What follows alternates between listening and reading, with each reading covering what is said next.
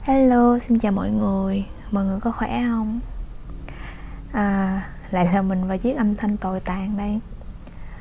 um, Mình biết là mình đã hứa với mọi người là sẽ cải thiện âm thanh và những podcast sau. Nhưng mà mọi người biết sao không?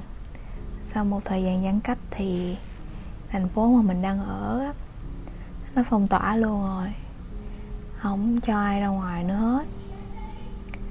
Thì uh, nên mình vẫn phải ở nhà và tự thu những gì mà mình có.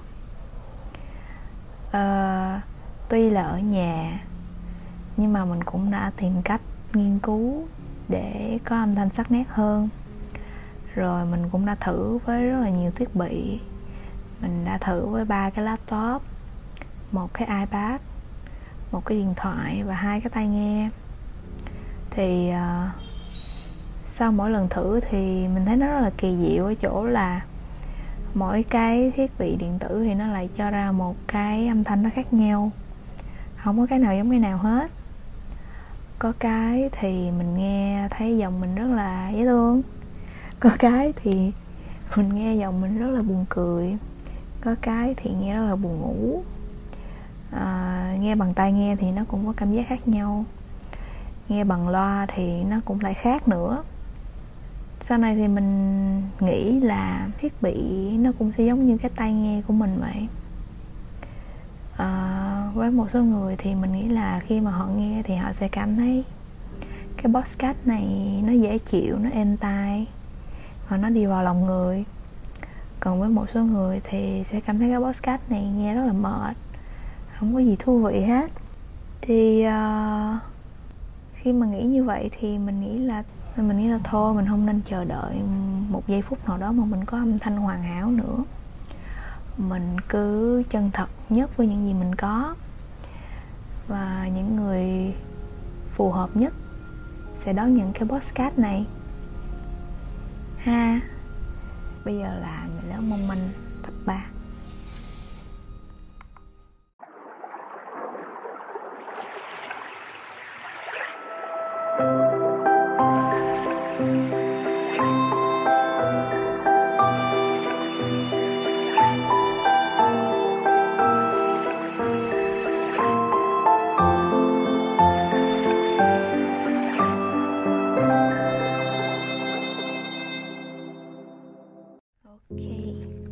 Quay lại với podcast ngày hôm nay thì mình xin giới thiệu với mọi người một thành viên mới của nhà mình. Đó là một em mèo ú u, lông màu trắng, rất là dễ thương, mà mình đã nhận nuôi dùm một khoảng thời gian. À, lý do mà mình nuôi dùm em bé này là tại vì chủ của em mèo này đã dương tính với Covid, và cả nhà em thì chuẩn bị bị hốt đi cách ly hết rồi. Nên trước khi bị hốt đi thì em cũng nhanh chóng nhờ mình giữ giùm mèo một vài hôm, tại vì không có ai ở nhà để cho mèo ăn hết. Mới đầu nghe chuyện nuôi giùm mèo thì mình đồng ý liền, tại vì nhà mình cũng còn chỗ, cũng khá là rộng. Nhưng mà sau đó thì mình cũng có chút suy nghĩ lại và cũng hơi hoang mang, tại vì mình hoàn toàn không biết là giữ một em mèo của ép không thì có an toàn không. Nhất là mọi thứ nó đang rất là căng, mọi thứ nó đang thay đổi mỗi ngày, và mình không biết chắc chắn được cái gì hết. Mình cũng có tìm hiểu trên mạng thì mọi người cũng nói là tỷ lệ mà mèo lây nhiễm cho người rất là thấp, nhưng mà mình cũng không chắc được chuyện đó ha. Đó, nên sau một thời gian tìm hiểu thì mình bắt đầu rơi vào trạng thái rất là hoang mang và có hơi hối hận. À, nên buổi tối cái hôm mà trước khi em mèo này qua nhà mình thì mình cảm thấy run lắm, vì mình không biết là mình có đang làm một điều dại dột và ảnh hưởng đến sức khỏe của gia đình mình hay không. Trước khi mà đi ngủ á, mình còn nghĩ đến việc là phải chi con mèo này tự nhiên sõng chuồng rồi đi đâu mất tiêu, nó không qua nhà mình được nữa thì đỡ ghê. Mình nghĩ như vậy rồi mình ngủ thiếp đi.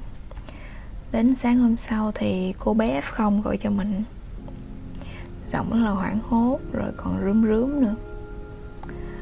Cô bé nói là con mèo đang trên đường qua nhà mình thì sổng mất, chạy vào một cái hẻm.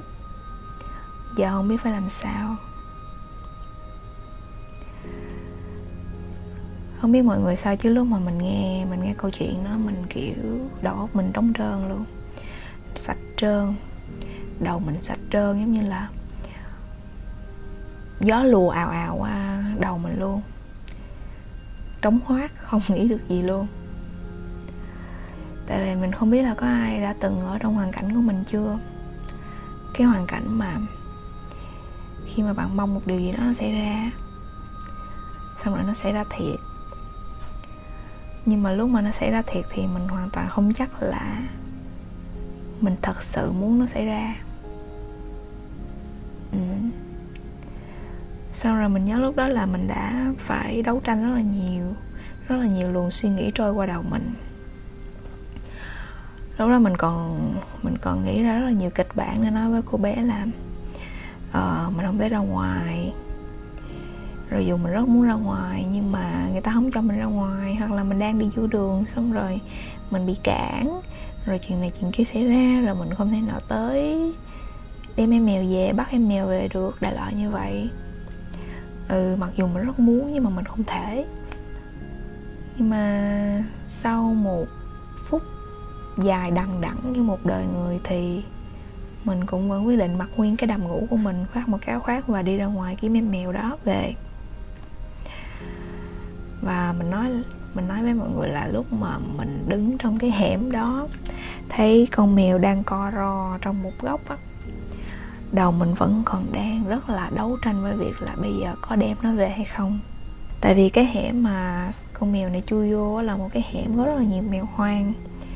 Và những con mèo hoang ở đây thì được mọi người cho ăn cho uống rất là tử tế. Mình nghĩ chứ ừ, nó lại đây cũng đâu có sao đâu, đâu nhất thiết phải về nhà mình.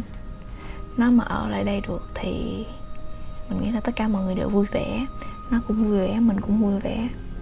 Cô bé kia cũng yên tâm là con mèo này cũng được cho ăn cho uống đàng hoàng. Ừ, vậy đó. Mình nghĩ tới vậy đó.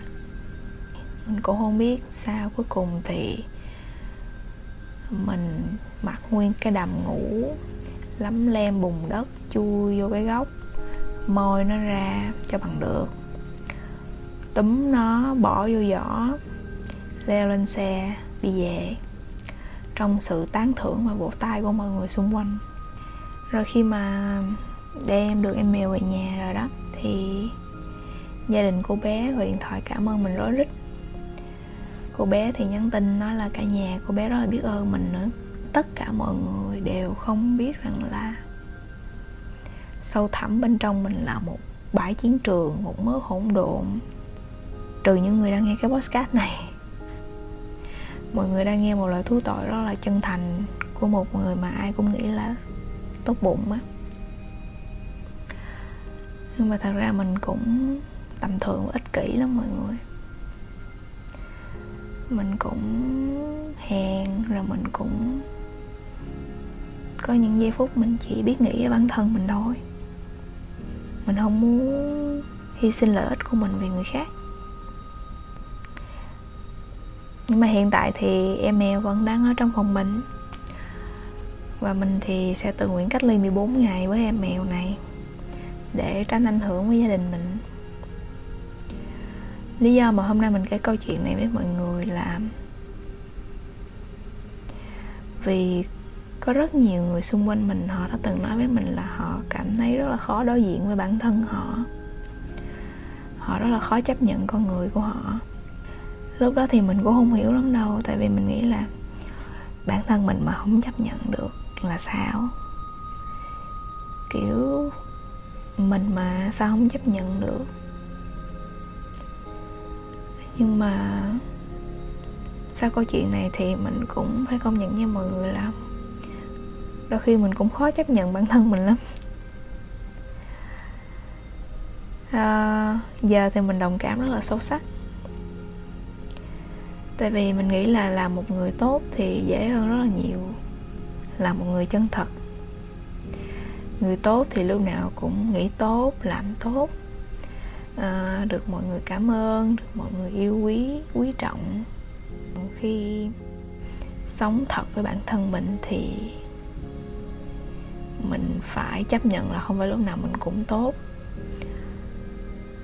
Mình cũng có lúc xấu, cũng có lúc ích kỷ, cũng có những mặt đen tối mà mình rất là muốn che đậy. Mình không biết là người ta che đậy vì lý do gì, nhưng mà mình che đậy thì chỉ có một lý do rất là đơn giản thôi. Mình che đậy là tại vì mình sợ là hình ảnh của mình trong lòng mọi người sẽ vỡ vụn và sẽ không ai muốn chơi với mình nữa hết. Nếu mà họ biết là mình cũng không tốt như họ nghĩ. Nhưng mà cũng giống như mình đã nói ở phần đầu của podcast thì mình đã bắt đầu chấp nhận việc không theo đuổi sự hoàn hảo nữa rồi. Thay vào đó thì từ hôm nay mình sẽ cố gắng sống một cách chân thật nhất có thể, để nếu mà có ai đó quý mình, yêu mình thì mình biết là họ trân trọng cả những cái tốt và chấp nhận cả những cái xấu của mình. Và mình không phải cố gắng gồng để làm một người tốt trước mặt họ nữa. Ừ. Mình nghĩ là nếu bạn cũng đang cảm thấy rất là mệt mỏi với việc cố gắng là một người hoàn hảo, vẹn toàn thì mình nghĩ là thôi mình đừng có làm gì nữa. Ừ. Đây là một lời số bảy ha. Mọi người đừng có làm theo. Thế nhưng mà không có sự chuẩn bị. Tại vì sống chân thật á, mình nghĩ là cần rất là nhiều can đảm. Can đảm để chấp nhận là không phải ai cũng sẽ chấp nhận mình. Can đảm để đối diện với những lúc mà sẽ có người quay lưng đi, có người sẽ thất vọng vì thấy mình không như họ nghĩ. Nhưng mà mình nghĩ chuyện nó cũng không sao đâu. Tại vì giống như củ tỏi á, đôi khi củ tỏi nó không làm gì mọi người hết. Nó không giết người cướp của, nó không hại ai hết. Nhưng mà vẫn sẽ có người ghét, không ưa nó. Nhưng mà ngược lại thì cũng vẫn sẽ có người thích, vẫn sẽ có người mê nó. Mà nếu lỡ như số người ghét nhiều hơn số người thích bạn thì cũng không sao đâu. Chỉ đơn giản là bạn là một củ tỏi không dành cho số đông thôi. uhm, Vẫn sẽ có ai đó đam mê và không thể sống thiếu bạn. Nên vì vậy từ hôm nay mình sẽ cố gắng là một củ tỏi thật chân chính. Và hy vọng là tất cả những củ tỏi khác cũng đều có can đảm và tự do để được sống là chính mình ha.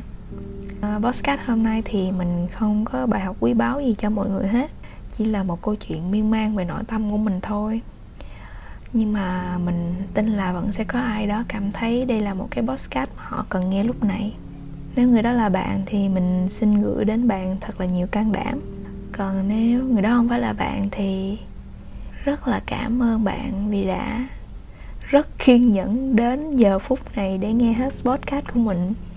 Hẹn gặp lại mọi người ở podcast sau.